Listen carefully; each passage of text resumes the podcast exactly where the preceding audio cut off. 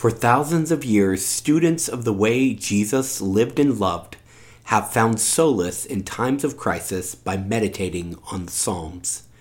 In this unprecedented time in human history, we are recording a psalm each day to encourage and inspire you. Here we go.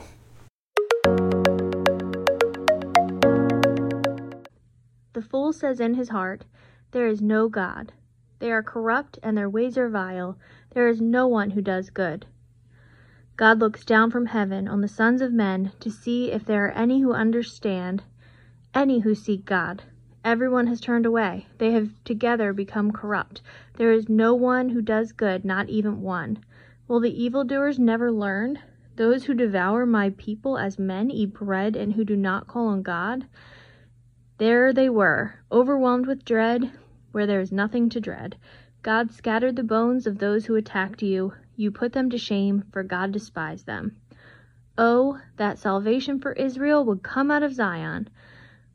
When God restores the fortunes of his people, let Jacob rejoice and Israel be glad.